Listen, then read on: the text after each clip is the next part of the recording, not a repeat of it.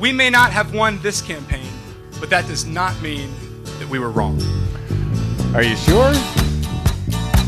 Are you sure you didn't win that campaign? Are you sure you're not wrong now? Well, I don't know why I came here tonight. That's why. I got the feeling that something ain't right. No, it is not. I'm so scared in case I fall off my chair.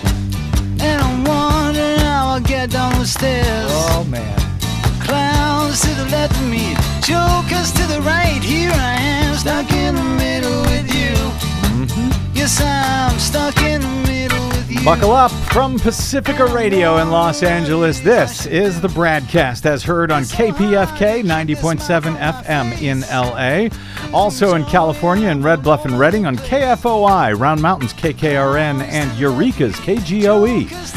In Oregon on the Central Coast on KYAQ. Cottage, uh, where am I here? Cottage Grove's Queso and Eugene's KEPW. In Lancaster, Pennsylvania on WLRI. We'll talk about you, Pennsylvania, today.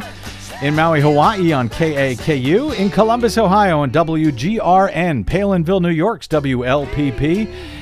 In Grand Rapids, Michigan on WPRR. In New Orleans on WHIV. Gallup, New Mexico's KNIZ. Concord, New Hampshire's WNHN. In Fayetteville, Arkansas on KPSQ. In Seattle on KODX. In Janesville, Wisconsin on WADR. And in Minneapolis, St. Paul on AM 950 KTNF. We also stream coast to coast and around the globe on the internets on the Progressive Voices channel, Netroots Radio, Indie Media Weekly, FYI Nation, NicoleSandler.com.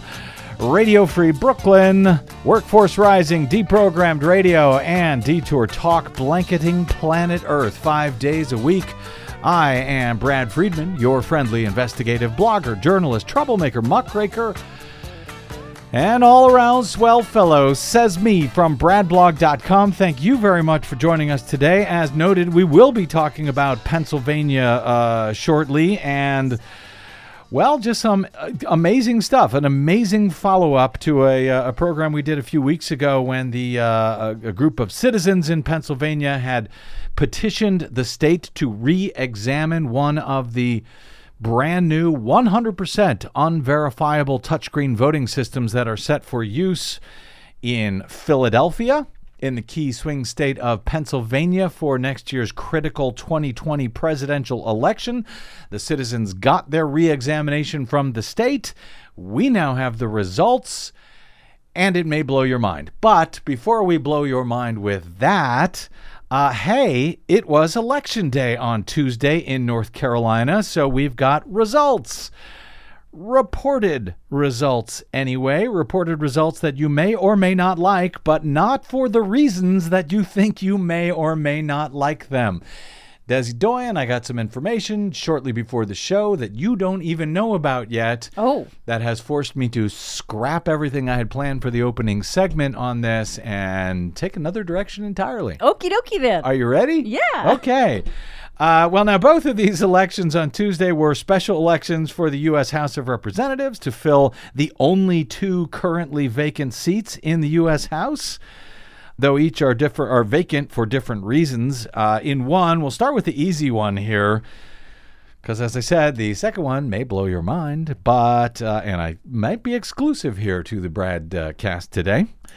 All right, the easy one North Carolina's 3rd Congressional District. That seat is vacant because longtime Republican incumbent Walter Jones passed away earlier this year. And so the election on Tuesday in NC3 was to fill his seat, which he has held for years and years and years. And I think his father held it before him. It was expected to go Republican in a very Republican district that runs all the way along the coastline of North Carolina, and reportedly it did go Republican as expected, with Greg Murphy, the Republican there, defeating the Democrat Alan Thompson in a big way 61 62% to about 37% so big numbers there about a 25% victory margin for uh, for Greg Murphy, the Republican in that race. No one really thought it was going to go any uh, any differently than it did. There was questions about whether Hurricane Dorian might have had some adverse effect one way or another on the race, since the third district runs all the way down the storm battered coastline. But so far, anyway, those are the reported results of that race. Now, North Carolina runs mostly on hand marked paper ballots that can actually be verified after the election, though the usual caveat here that these results are based on optical uh, scan computers that tally those hand marked paper ballots. They are not checked by human beings at this point and probably ever. So, whatever the computers say, we are reporting to you here. And right now, uh, it was a, a big victory for the Republican in the North Carolina 3rd Congressional District, according to those computers. Okay, now we move to the more interesting race. And frankly, maybe more troubling race based on, uh, well, some of this information I've received. Uh, let's start with just the raw numbers of what we have here. This was North Carolina's ninth congressional district, and the reason this seat was vacant is because it was a do over election. Last November, there was a massive Republican absentee ballot election fraud scandal that was uncovered. There are now uh, seven indictments in that case. A uh, Republican, a GOP contractor who was hired by the Republican candidate in the race last November in the 9th District. A uh, Baptist preacher by the name of Mark Harris um, had hired this guy who had a checkered past, to say the least. And this guy carried out a massive uh, absentee ballot fraud scandal in favor of the Republican candidate. Now, this in that race in November, the Republican Mark Harris ended up beating the Democratic candidate Dan McCready by just 905 votes, according to the computer tallies. But that uh, victory, that 900 vote, very slim margin victory, was never certified because the State Board of Elections uncovered this absentee ballot scandal. And instead of disqualifying Mark Harris and giving the race to the Democrat, Dan McCready, they called for a new election. That new election finally happened on Tuesday with a new and even Trumpier Republican, a guy by the name of Dan Bishop, a state senator, taking the place of the now disgraced uh, Baptist preacher Mark Harris. So Dan Bishop was running against Dan McCready. It was a Dan versus Dan race, and it was thought to be very tight, particularly after what happened last November. So tight, in fact, that the President of the United States and the Vice President of the United States showed up in North Carolina on Monday for rallies uh, on the behalf of Dan Bishop uh, who did I mention he was very Trumpy? Yes. He's very Trumpy, and He's um, exceedingly Trumpy. But there was a concern that he would lose because the polls were sort of neck and neck here.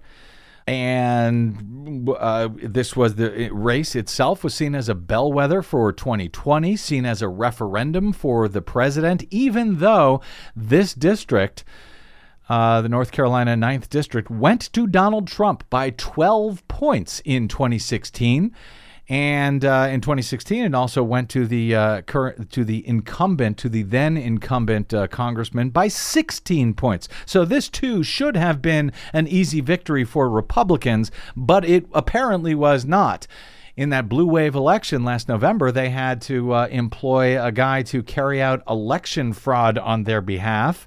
And even then, they were only able to win by 905 votes. So it was thought that the Democrat may be able to pull this one off on Tuesday night. Well, according to the results, the Democrat Dan McCready was not able to pull this off. Dan Bishop appears uh, reportedly, according to the State Board of Elections tallies at this hour, to have won.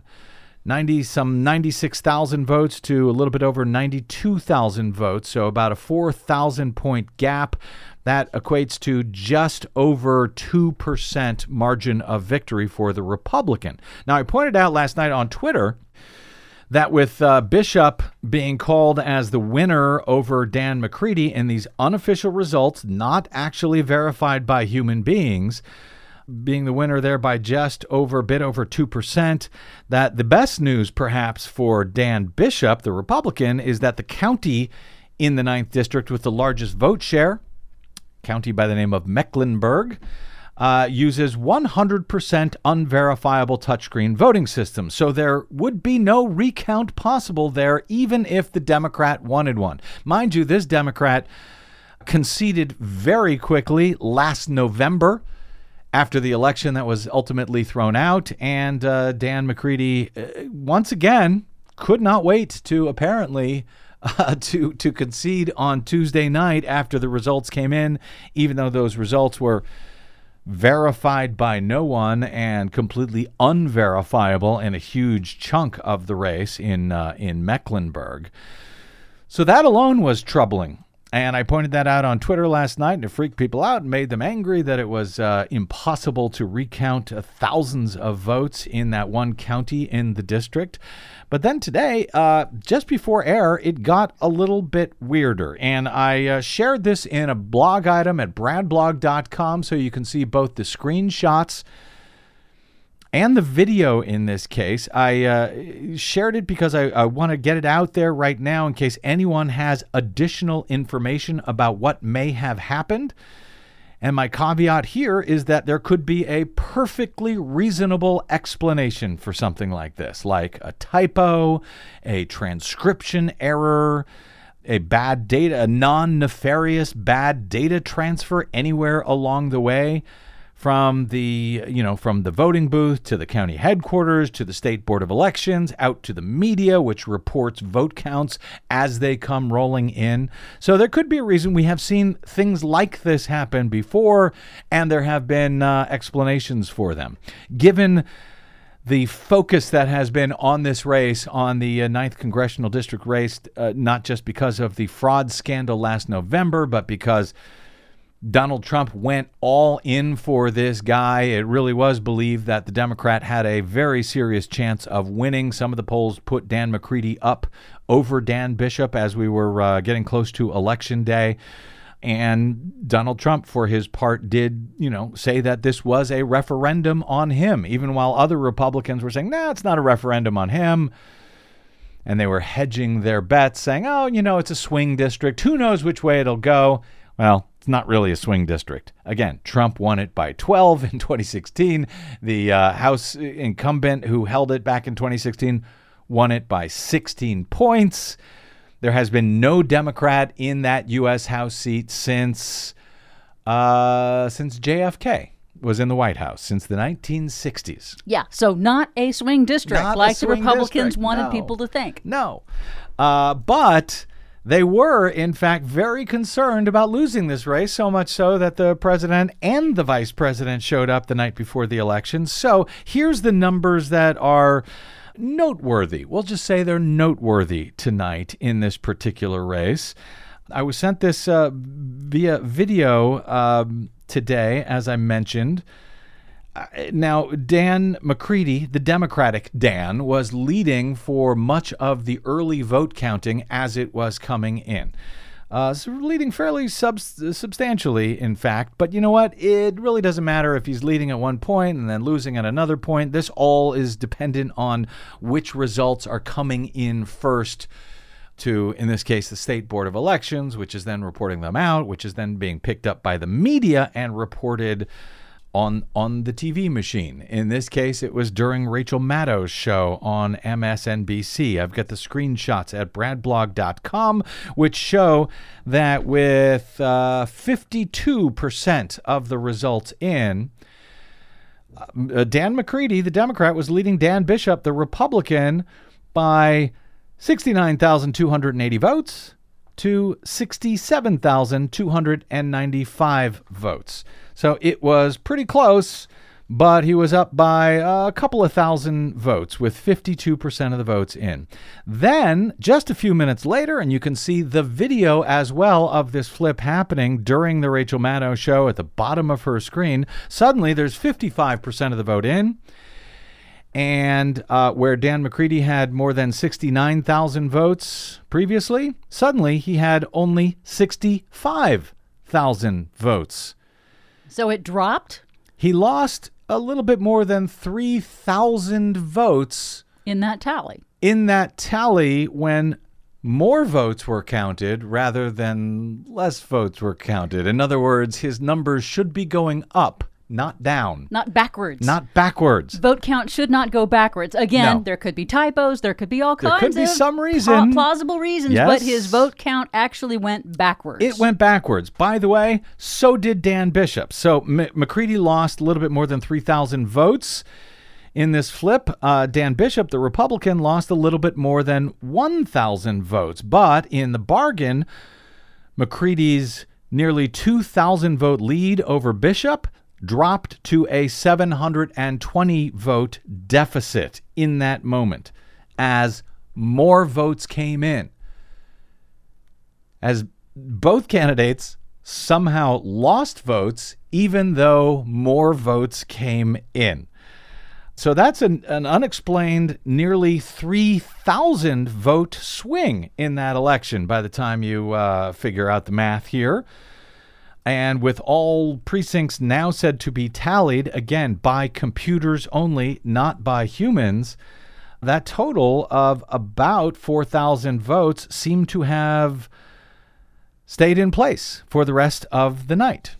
Uh, and through the uh, you know the the hundred percent in. So why would the votes go backwards between fifty two percent and fifty five percent? I don't know. Normally, in a case like that, I would uh, try to contact the State Board of Elections and see if they had any idea, or even MSNBC. This could be a, a problem on their end. They may just have typed in the numbers somehow wrong onto their little Chiron at the bottom of the screen. So again, there could be a perfectly reasonable explanation for this, but while there was a lot of, you know, political hand-wringing going on out there, Donald Trump is out there trumpeting the victory as uh, saying, claiming uh, falsely, I think, for a change, uh, oh, Dan Bishop was going to lose by seven points until I showed up and uh, he, you know, gave him the victory. You also have, you know, uh, uh, Democrats out there like McCready uh, saying, hey, we gave it a good fight. We did our best. Just as he did last November when it turned out he did not really lose at all. That the absentee ballot election fraud scandal included collecting and changing votes you know, uh, nonetheless, McCready went out and conceded, and he did the same again on Tuesday night, almost inexplicably. Instead of saying, you know what, let it, why don't we count these ballots first, just to make sure that this time we actually lost the election. Let's make sure there are no questions or anomalies about any of this. We can't do anything whatsoever with the tens of thousands of votes in Mecklenburg to check those votes on machines. that are on 100% unverifiable touchscreens. But the rest of the race we could try to look at. But he didn't. And now we have this anomaly. This, well, it's an anomaly. It could be nefarious, it could be non nefarious. I don't know. But again, you can look at the screenshots and, and the video uh, of their results going backwards the more precincts that were counted. And it's such a shame that McCready actually conceded so quickly without even bothering to check to see if there was another criminal GOP absentee ballot fraud scheme going on They, again. They always do. They always do, especially the Democrats. They cannot wait to concede. Uh, and frankly, it's a, not just a shame. I think it's disrespectful to the voters. You know, can we please count all the goddamn votes before you run to the cameras to concede? Can you please make sure that the results are accurate this time? Is that too much to ask? Apparently, it is. And so uh, we will see. We'll do our best to uh, follow this. If you have any more information, if you're listening in North Carolina, uh, I did check with some folks in North Carolina. They did say, yeah, I saw some sort of a blip there last night. I'm not sure what to make of it. Looking into it now. Uh, maybe we'll find more information about all of this in the days ahead, but I wanted to get it out there. You can share the uh, specific item at bradblog.com. But it, you know, it is this sort of thing that makes me absolutely crazy when I see jurisdictions around the country moving to even more opaque and unverifiable voting systems that the public cannot oversee We cannot oversee the tallies or even verify that the votes being counted actually reflect the intent of the voters. That is now the case with the new voting systems being installed, for example, here in Los Angeles County, the nation's largest voting jurisdiction. We're getting touchscreen votes here, voting here. In states like Georgia, in states like, yes, North Carolina, they are also getting new unverifiable touchscreen systems, all of all of which we've been covering in great detail in weeks and months and years here on the BradCast, if uh, very few other places. They're also coming to Texas, Ohio, New Jersey, Delaware, Kansas, and yes, the key battleground state of Pennsylvania, where citizens have been trying to prevent the new 100% unverifiable touchscreen systems from being deployed in the state's largest city of Philadelphia. And after a citizen petition recently, the state agreed to re examine those unverifiable, new unverifiable touchscreen voting systems. Well, uh, we've got the results of that re examination, and they may blow your mind as they blew my mind today, which is getting blown a bit too frequently these days. We'll take a quick break and we will come back with. Um, one of the citizens, the uh, a technology and voting systems expert who uh, led on this citizen petition, Kevin Skoglund, joins me next for that maddening story here on the BradCast. I told you to buckle up. Stay tuned. I'm Brad Friedman.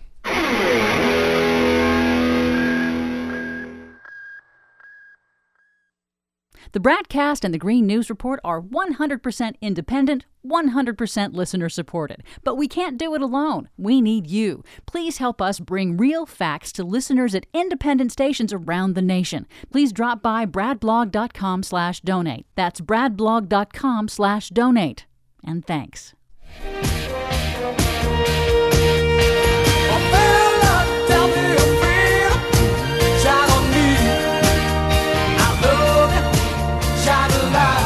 Love you, Philadelphia. I love you, Pennsylvania. But uh, boy, are your elections a mess. Uh, well, you know, kind of along with the other 49 states. Welcome back to the BradCast. Brad Friedman from bradblog.com. Pennsylvania's acting Secretary of State, they call it the Secretary of the Commonwealth in Pennsylvania, Kathy Boockvar, quietly announced last week that her office has completed a mandatory re examination of the ES&S Express Vote XL electronic voting machines following a citizen petition on behalf of registered electors of the Commonwealth of Pennsylvania uh, who had charged that the new voting systems, the new unverifiable computer touchscreen ballot marking devices that were recently certified by the state for use in the upcoming critical presidential elections in the key battleground state, failed to meet election standards set forth by the Commonwealth of Pennsylvania itself. The petition from the Citizen Election Integrity Advocates listed 10 specific legal deficiencies in the new systems, which forces a voter to use a touchscreen computer, which then, if all goes well, prints the voters' selections onto a piece of paper, which is then supposedly verified by the voter and tallied by a separate optical scan computer once that ballot sort of slides back into the system, into the machine, over the same printer heads that printed it the first time. Many cybersecurity activists describe such systems as very expensive electric pencils since they do what humans could do themselves with a pen or pencil on a hand marked paper ballot. But the systems, these computer systems, cost anywhere from two to three times as much as a hand marked paper ballot system and limit the number of voters that can vote at any one time in a precinct. One longtime election transparency expert, our friend John Brakey from Tucson, Arizona, compares such systems to cutting an apple pie with a chainsaw. Moreover, and the even bigger problem that, as I see it, with these systems is that they produce 100% unverifiable results after the election is over, since nobody can know if any voter verified that computer marked paper ballot at all, much less did so correctly. Studies show that the majority of voters do not check computer printouts, and that of those who do, the majority do not notice changes to their ballots made by the computer. These are just some of the reasons that the election integrity advocates in Pennsylvania had asked for, and now we have learned have apparently received, albeit in secret, a reevaluation of the new electronic systems that were recently approved for use in the Keystone State.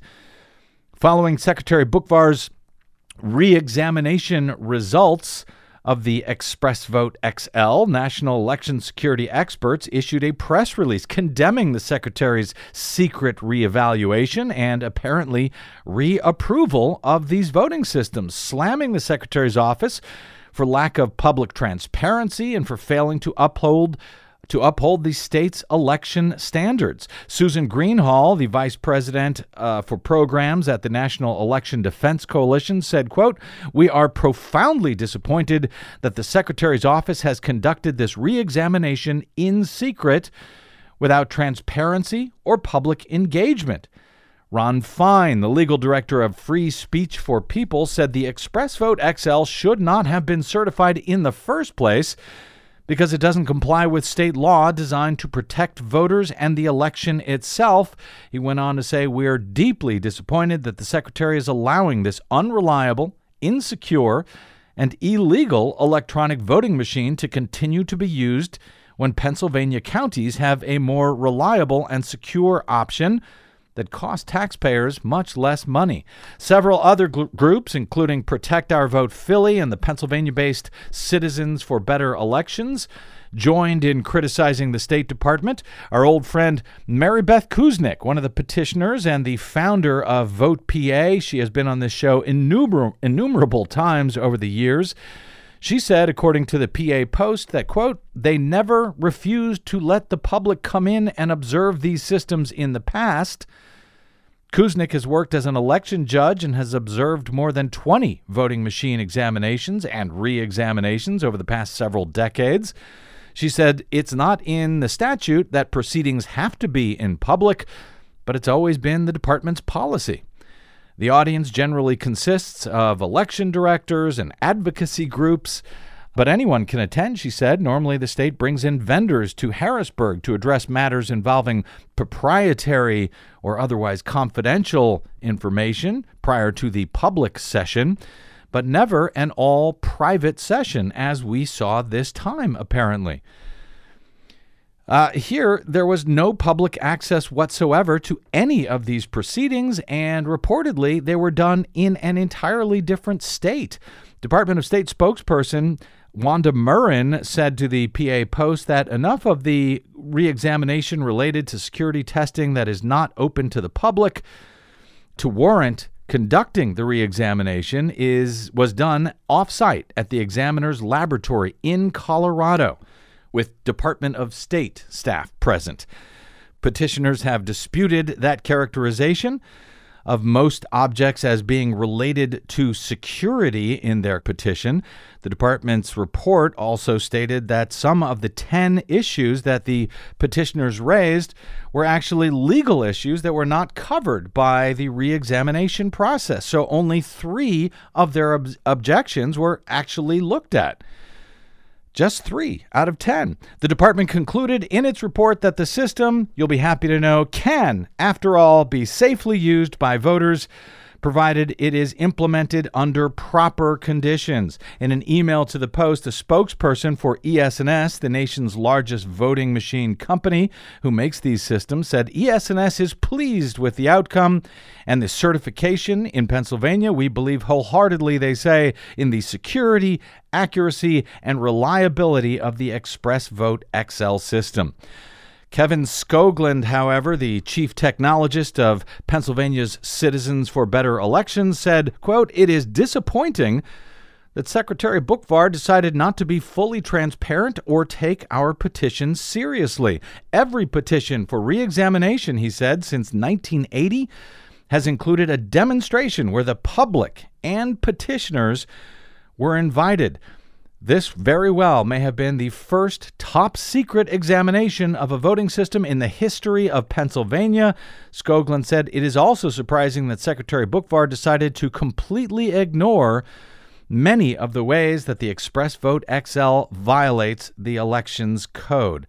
Now, these 100% unverifiable touchscreen computer systems, unless they are somehow blocked, are now currently planned for use in Philadelphia next year in the presidential election, as well as a, no- a number of other counties in the state. But Philadelphia is the largest city in the state, and uh, the state reportedly, as you remember, flipped to the Republican presidential candidate Donald Trump in 2016 over the Democrat Hillary Clinton for the first time in decades. I say reportedly again here concerning 2016, since much of the state uses older, 100% unverifiable touchscreen voting systems, which the Democratic governor has now called on jurisdictions to replace with newer systems. Newer systems, apparently, like the 100% unverifiable Express ES&S Express Vote XL.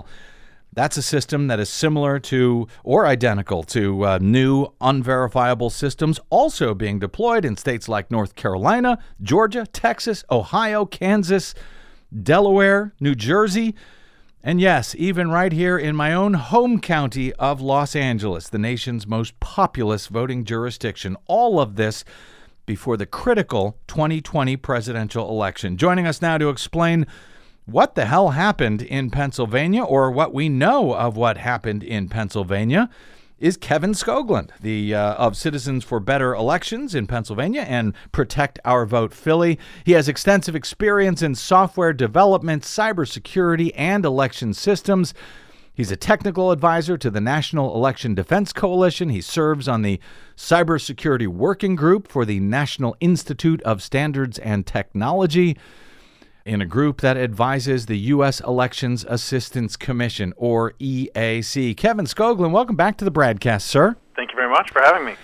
Boy, this is troubling again. Um, looking at uh, this secret study that was done for some reason, I don't really understand that. Um, it's unbelievable. I, I know that uh, your group has put out uh, statements of serious concern about this entire process. Among those concerns is the secretive nature of this this was done offsite in a different state, apparently by a company which, and I'm going to be uh, try to be nice here because this is a family show, a company that is very close to the voting system vendors. Uh, election security documentarian Lulu uh, Friesdat pointed out this week that you know the vendors and the companies that test them work closely together because the vendors actually pay those companies for many of these security tests. So they're actually clients of those companies. Do you share concerns simply about that setup uh, in the first place of these of this test? I do. I, I think that's definitely a concern. I think on on top of that, this is the same company that did the initial examination. So we're asking the people who gave the opinion the first time to give their opinion again. It doesn't really make sense. It's not a a second opinion like you might get from a doctor. And of course, uh, because they're frequently employed by these companies, I don't think it would do uh, the security company any good to give bad marks to the vendors that employ them. Why was this testing done, as far as you know, in a completely different state, Kevin? Uh, I don't know why. Um, that's a big mystery. They haven't really communicated with us uh, since I was on the broadcast the last time. Um, it went weeks without telling us what was going on no notice, and all of a sudden we get this report saying that this has already happened, that they had took place in Colorado as a secret partial examination, and uh, that's really the only explanation they've given us. This is kind of incredible. Uh, I know that there was concerns. Uh, the uh, Jill Stein campaign from 2016, the uh, the Green Party candidate, she had actually tried to get some sort of forensic examination of the voting systems in Pennsylvania. She was stopped, but they had a, some sort of settlement that if there were examinations of Pennsylvania voting systems in the future, they would be invited uh, to oversee the process. Well, there were examinations of uh, Pennsylvania voting systems in the future, but they were not done in Pennsylvania, and this has reportedly excluded the the Jill Stein folks from being able to oversee this process as well. Uh, do you know anything about that? Could that have been part of the reason this was done off-site? Yeah, they did exclude them. They did not have any additional information either. They did not give them any communication. And in the Stein settlement, there's actually a clause that says that they're allowed to attend any on-site examination. So that could very well be the reason why they held an off-site one in Colorado. The uh, Department of State then went on to look at only, uh, I think, three or four of the uh, of the ten issues that you had in your initial petition. The reasons why you were asking for this reexamination, stating that the uh, the other seven. Uh, that were included in the petition are quote legal arguments which do not apply to reexamination or certification. Uh, your response to that, Kevin Skoglund? That is, it's an absurd position for them to take. I mean, here we are telling them this voting machine has 10 legal problems. There are 10 things that you need to look at. And they decided that they would only look at three, and the other ones they're just not going to worry about. So that, that puts counties in a really tough position because now they're going to be spending millions of dollars buying brand new voting machines, but those voting machines might have seven reasons why they're illegal to use which is just mind blowing. I mean, basically, were they saying that, well, we will look at the technical issues of these machines, but as far as the legal matters, we will leave that to a to a different jurisdiction somehow? Is that the general thinking, as far as you can understand it here? It seems like they decided that they wanted to narrow the scope of their investigation as much as they could, so that they really could, you know, have it pass on these three criteria that they selected and not have to, you know, consider any of the others. That it was simply a matter of trying to narrow the scope.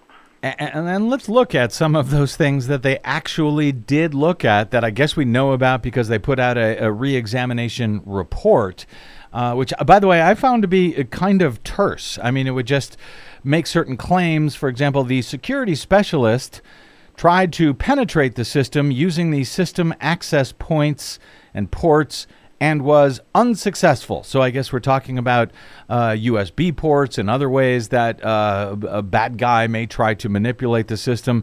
They seem to explain, well, the the examiner, examiners tried to do so, couldn't do so, and all is well. Is that kind of uh, some of the reading that uh, you had of this uh, of this it report? It is, but Brad, this was only a two-day examination, and the lab that's doing this is not uh, experienced in cybersecurity penetration testing. This is a voting system test lab that chest, tests for the functionality of voting machines. So to give them a two day window with little experience and say, can you hack into this machine? Of course they can't. Well, you're a, a technologist, a cybersecurity expert. Is there sort of a different group of people who would who would test the functionality just to see if something works and doesn't, versus those who are skilled in knowing how to uh, exploit these various things, these various uh, weaknesses, ports, etc., uh, that are available? Is this sort of uh, two separate pools of, of, of examiners who you'd turn to? Oh, absolutely, absolutely. I mean, these things re- are very technical in nature, and they require specialists. So, I mean, corporations hire people who do penetration testing all the time. These are people who are experts at trying to break into systems, and they know what all the vulnerabilities are. They have a, a library of tips and tricks that they can use to uh, to try and get in there and see if they work. If you don't know that, if you don't have that experience, then you're just fumbling around in the dark, hoping to get lucky. And I got to tell you, the uh, uh, you know, it, it, a lot of this reminds me of what's going on out here in Los Angeles County, and I know that you're more than busy w- with trying to save Philadelphia. But out here, uh, we, we're installing similar systems for the 2020 presidential election, and one of the sort of legendary penetration testers of, of voting systems, Harri Hursti, our old friend, has said that he would volunteer. He would be happy to help out Los Angeles and test their new systems. I don't know if you saw any of this conversation that was ongoing for a while a week or so ago on Twitter as we were trying to encourage the uh, the county clerk out here, uh, Dean Logan, to take up Harri uh, Hursti on his offer to come in and look at his machines. Dean Logan, the county clerk out here, seems to want nothing to do with Harri Hursti. Seems to want nothing to do with penetration testing. And I get the same. I get the feeling that the same thing is going on out there in Pennsylvania. Was there any sort of pen, uh, uh, penetration tests done with the original uh, certification of the Express Vote XL out there? We don't know. We don't know if this same lab was in charge of doing testing before or if there Mm-hmm. was someone else who was brought in. None of that has been disclosed. But I think it is important for all of these voting systems that you try and present them for, you know, uh, penetration testing Mm-hmm. like this in the same way that our adversaries would. So that you're really subjecting it to the same kind of harsh treatment that it might get in the real world. You've cited uh, at least three concerns from the report uh, that, that came out from the Secretary of the Commonwealth in Pennsylvania uh, from their re examination. I'd like to quickly run through about three of them here uh, regarding the, the ballot cards. The, these are the paper ballot summaries Right. that are printed out by the system and sort of presented to the voter for review before the ballots are actually cast and, and counted, tabulated by another optical scanner. The uh, ballot cards you write travel past the printer head a second time. Explain that concern, Kevin. It's the craziest thing. So this this voting machine prints the information that you've selected on the screen onto a piece of paper, and then it presents it for your review. And then, if you decide that it's acceptable, that piece of paper travels through a printer again before it's stored. So, if you had a voting machine that was malfunctioning or was manipulated or hacked, it could change that paper record before it gets stored. And what did the testers find about that? Are are you wrong? Does the paper not go back through the same path where the printer heads could change the vote after the voter has already approved it? No, they 100% confirmed it. They said that that is absolutely what happens, that it does pass the printer again. But they decided that they were not worried about it because they couldn't figure out how to break into the system to trigger that behavior. Therefore, it wasn't it wasn't something they felt they needed to address. From the actual report, it says uh, during the examination of the system, it was observed that the location of the print head after the initial print allows the vote summary record to pass to the collection bin without making contact with the print head again during the vote summary record deposit process. So they, they say that the paper does not, I guess, well, that it passes by the print head, but that the paper doesn't come in contact with the print head. But Yeah, what they're saying is that the printer is in a raised state at that point. It's on a, a software-controlled solenoid, Uh-huh. and so the the print head has been raised up, and that's why it's not a concern. Even though software could lower that print head in order for it to print again, Right. That's that's their argument. So they, they, they don't say it can't happen. They just say it didn't happen when they ran it as it was designed. That's right. But a hacker could change that. And as far as you're concerned, Kevin, could actually change votes without the voter ever knowing it? That's right, and it's it's a critical thing. A critical part of election integrity is this idea of software independence. And software independence is a weird word. It doesn't mean that we're doing something without software. What it means is that if there was a change to the software, it could not make an undetectable change to the election results. the election results, any change to the software would make a detectable change, and this is a potentially a change to the information, to the evidence of the election that would be undetectable. Well, they, they disagree with you, Kevin. Uh, they said it would be detectable, and here's why. The examiners, this is from the actual report, the examiners also carefully evaluated the voting process to identify any distinct cues during the printing process and observed that the printing process was audible and thus detectable. They write, hence, a successful attempt to activate the printer to print on the vote summary record after the voter verifies his or her selections would be heard. In other words, they're counting on someone listening to the printer head working after the cast vote button has been pressed in a busy precinct on election day with hundreds of people in there that they would hear the printer and that this would raise some sort of alarm. Am I understanding that correctly, Kevin? You are, and it trusts the, the voter to, to detect it. And the voters never used this machine before, or if they have, they've used it maybe once or twice a year. So they don't know what to expect, and they're not necessarily on the lookout for that behavior. And even if they do hear it, Right. what do they do then? Do they go tell the poll worker, and the poll worker says, You must be crazy, you're hearing things? I mean, there's no way to report that and have any action be taken. And and you know when I point this out, and I'm sure people are listening to this show as they do every day, uh, listening to the broadcast with their head exploding, saying there must be something wrong. Brad has got this wrong. Kevin doesn't know what he's talking about. He's a kook. Nobody's ever heard of him. These people are are out of their mind. These things are actually real and true as you know we've seen for example in georgia now they have finally found the uh, touchscreen systems they use there to be unconstitutional and hackable all the things we've been talking about for so many years kevin. And the very same system that you can see if you go to the uh, los angeles county website uh, they, ha- they have a different type of, uh, uh, it's made by a different company, but it has the same problem. The paper is printed out, it's reviewed by the voter, and then it goes back through the same path where it could be changed or printed again, and the voter would have no idea. In Pennsylvania, you have another concern about this report. You note that uh, ballot cards, once they do go back into the machine after being reviewed by the voter and hopefully not reprinted, that the ballot cards are then stored in chronological order. What is the concern about that?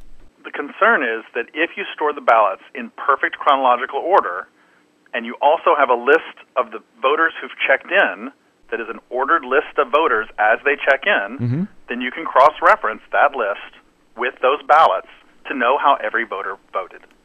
Or maybe even not every voter. Maybe you just look at the first one or the last one in the pile. Uh-huh. It makes it possible to violate the ballot secrecy of those voters. And that is one of the reasons why in Pennsylvania, by the way, where they've used touchscreens for many, many years, uh, they disallowed touchscreens that uh, printed out the so-called voter verified paper audit trail. So they were, you know, completely paperless touchscreens that have been used for uh, many years in Pennsylvania. Uh, if they blocked them then as uh, unconstitutional, if they had that that printout, what changed? Why are they being allowed to use that system now that would, as you described, violate the uh, potentially violate the the, the voters' uh, secret ballot? That was the big question that I had at the beginning of this. Um, there's a long history and lots of documentation of the Department of State saying that they would not accept systems that printed votes in perfect chronological order onto spooled records. So why is this any different? And we, we raised that issue in our petition to them. They took a look at it and they said, "It's okay. We agree with you that it is that these are in perfect chronological order. We agree that it violates ballot secrecy, but we're going to add a procedure to this that says that when those ballot boxes that they're going to be mm-hmm. sealed first of all so that no one can look at them Right. we'll take them back to headquarters we'll open them in the presence of the board of elections and you'll mix them So you'll you'll shuffle them, and therefore you'll shuffle them somehow. They don't really tell you how. They call it commingling. You'll commingle the, the ballots. Now this is ridiculous. I mean first of all a procedure like this might not take place. There's no guarantee. And if it doesn't take place then you violated ballot secrecy. You have that same problem there.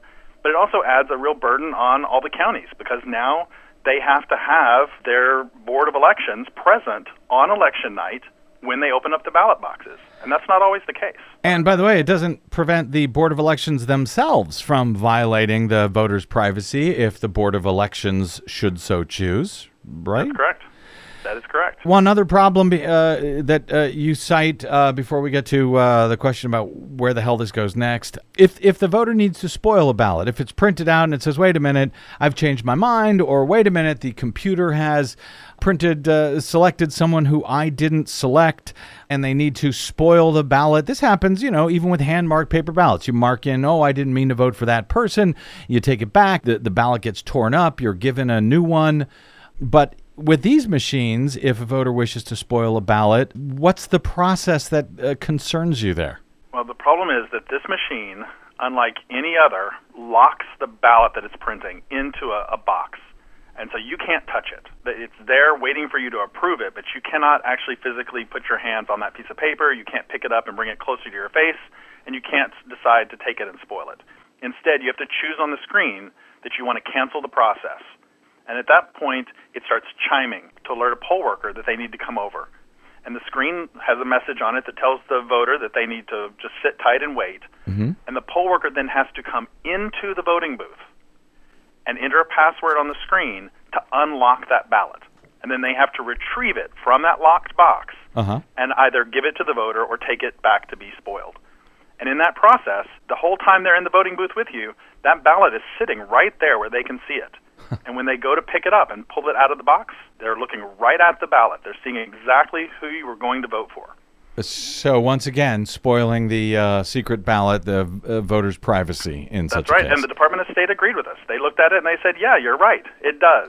oh, But rather than get rid of this voting machine that does this, Yeah. we're going to add more procedures. And this one is this one is the one that blows my mind. a blindfold. Is a blindfold included here in this one, Kevin? It's poll worker training. That's it. They're Yeah. going to tell people not to look. That's it. They're going to tell people don't look. I mean, why not just write names on the ballots and tell people not to look at it? This is just uh, absolutely mind blowing. And add all of this to my major concern with all of these systems, whether it's in Pennsylvania, uh, made by ES&S, whether it's in Georgia, made by Dominion, is the new uh, company who's making these similar systems, whether it's out here in Los Angeles, a company by the name of Smartmatic. All of these systems, after an election, Kevin, we cannot know, the public cannot know if even one vote that was cast on them, one ballot that was printed out by the computer actually reflects the intent of the voter because we don't know if they verified it. We don't know if they verified it correctly. Do you share that concern? Because to me, that's kind of the bottom line. And, you know, we look at what, uh, you know, some of the concerns we talked about earlier in the show concerning the North Carolina election on Tuesday night in the 9th Congressional District, where we've got some anomalies with the numbers and because they use similar, you know, touchscreen, un, uh, unverifiable touchscreens, we don't know if those ballots actually reflect the intent of the voter or not. This is my huge concern. Do you share it? I do. I do. I mean, this that's not you know specifically in our petition. The petition was the things that violate the election code, but we have a long list of concerns here, and and there's a, a lot of reasons why this is a bad choice. Um, I think that the, simply the fact this is an elaborate contraption that can fail to work, and that would simply prevent voters from voting at all, or that it could cause longer lines, or that we're not actually capturing voters' real intent, that we're not getting a ballot that reflects the will of the voters. Or if we do, we can't know that we did. I mean, that's like that seems to me a problem that nothing, uh, no matter what you know, you change in the procedures or anything else, that seems like a simply unsolvable problem to head into the critical 2020 presidential elections with, uh, with all of these new machines being approved by Democrats and Republicans alike. By the way, all over the country. Uh, Kevin Skoglund, before I let you go, what? What now? What's next? These machines, you've got them re-examined. They were approved a second time for Pennsylvania. They're going to be used in in Philadelphia, Northampton County, uh, Cumberland, I think. Uh, uh, is is that it? Is this the end of the road, or is there any way to stop this and, and get us to hand marked, verifiable hand marked paper ballots in Pennsylvania? Far, far from it. We're we're definitely not giving up. We are not done contesting the certification of this machine. I think that it's clear from their reexamination that the three points that we raised as issues, they validated. They said yes, these are three are all issues, and their solutions for them are inadequate. And for the things they didn't examine at all, those still remain issues. So I think those have to be litigated. I think we have to go through and figure out whether this machine complies with the election code and can be safely used by Pennsylvania's voters. And I don't think it can. So a lawsuit is coming. It sounds like. Well, we're weighing our options right now. Okay. Well, I hope you will join us when that lawsuit comes uh, and as this story moves forward because it is kind of mind blowing.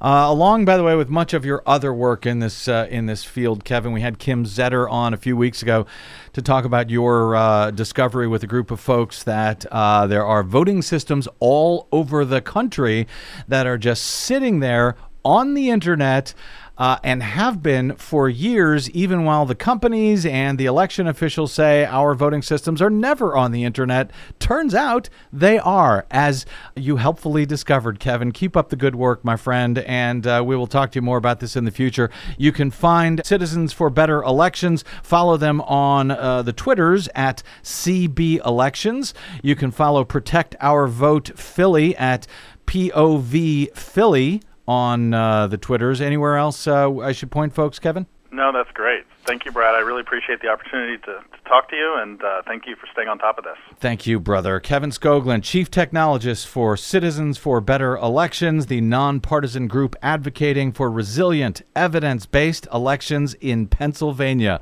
Wouldn't that be nice? Thanks, Kevin. Thank you, Brad.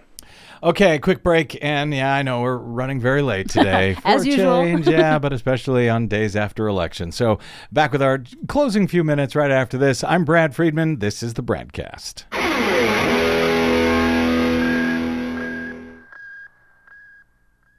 Hey, this is Brad. If you haven't noticed by now, it's no easy feat finding facts, real facts, not alternative facts, over your public airwaves.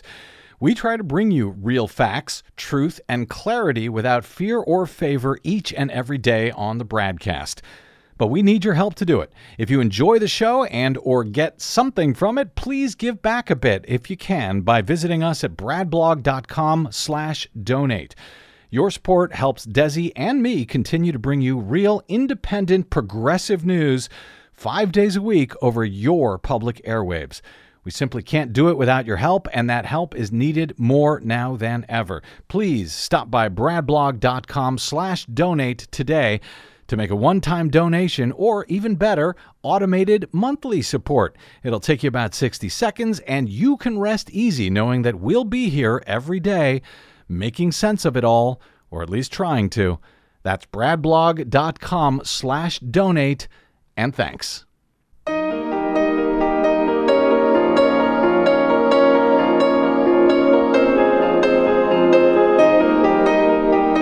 Back. It's the BradCast. Brad Friedman from BradBlog.com. We've got just a minute or so here, but I kind of want to contrast uh, the first story that we opened uh, this show with today. Uh, the questions about those results in the North Carolina 9th Congressional District that had all of that national attention. And yet we are left with uh, voting systems like the one in, in Mecklenburg County, a part of that 9th Congressional District, that can never be checked, can never be overseen because it's a 100% unverifiable touchscreen voting system. That's uh, where we are after an election trying to figure out, oh, were the results accurate, which is why it's so important. And on this show, we don't wait until after elections to raise these questions. Hence my conversation with Kevin Skoglund about the new system coming into the state of Pennsylvania. Yes, the time to engage your local election officials is right now. Uh, obviously, Yeah. it's not an easy task, but somebody has to do it, and only the people on the ground locally can actually say, hey, listen to us, your voters, and what we want. We would like hand marked paper ballots so that we have a fighting chance of knowing after an election that the winner actually won and the loser actually lost. It's not a guarantee because those are still often uh, tabulated by computers.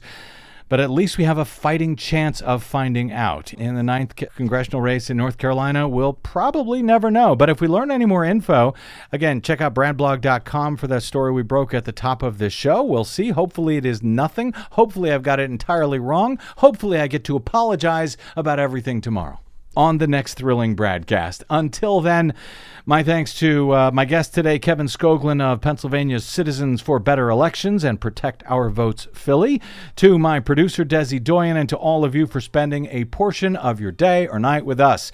If you missed any portion of today's program, or any other, you can download it anytime for free at bradblog.com, where I hope you will and that you will share it with your friends and family and enemies. You can also drop me email if you like. I am bradcast at bradblog.com and on the Facebooks and the Twitters. I am the Brad Blog. Hope you'll find, follow, and share me there. And finally, we could not do any of this if it weren't for those of you who stop by bradblog.com slash donate to support our work, to support what I think is important work, uh, to fight like hell for our democracy. We don't have uh, commercial sponsors or political sponsors. We have listeners like you at bradblog.com slash donate. Thank you in advance. All right, that's it. Until we meet again, hopefully tomorrow, I'm Brad Friedman. Good luck, world.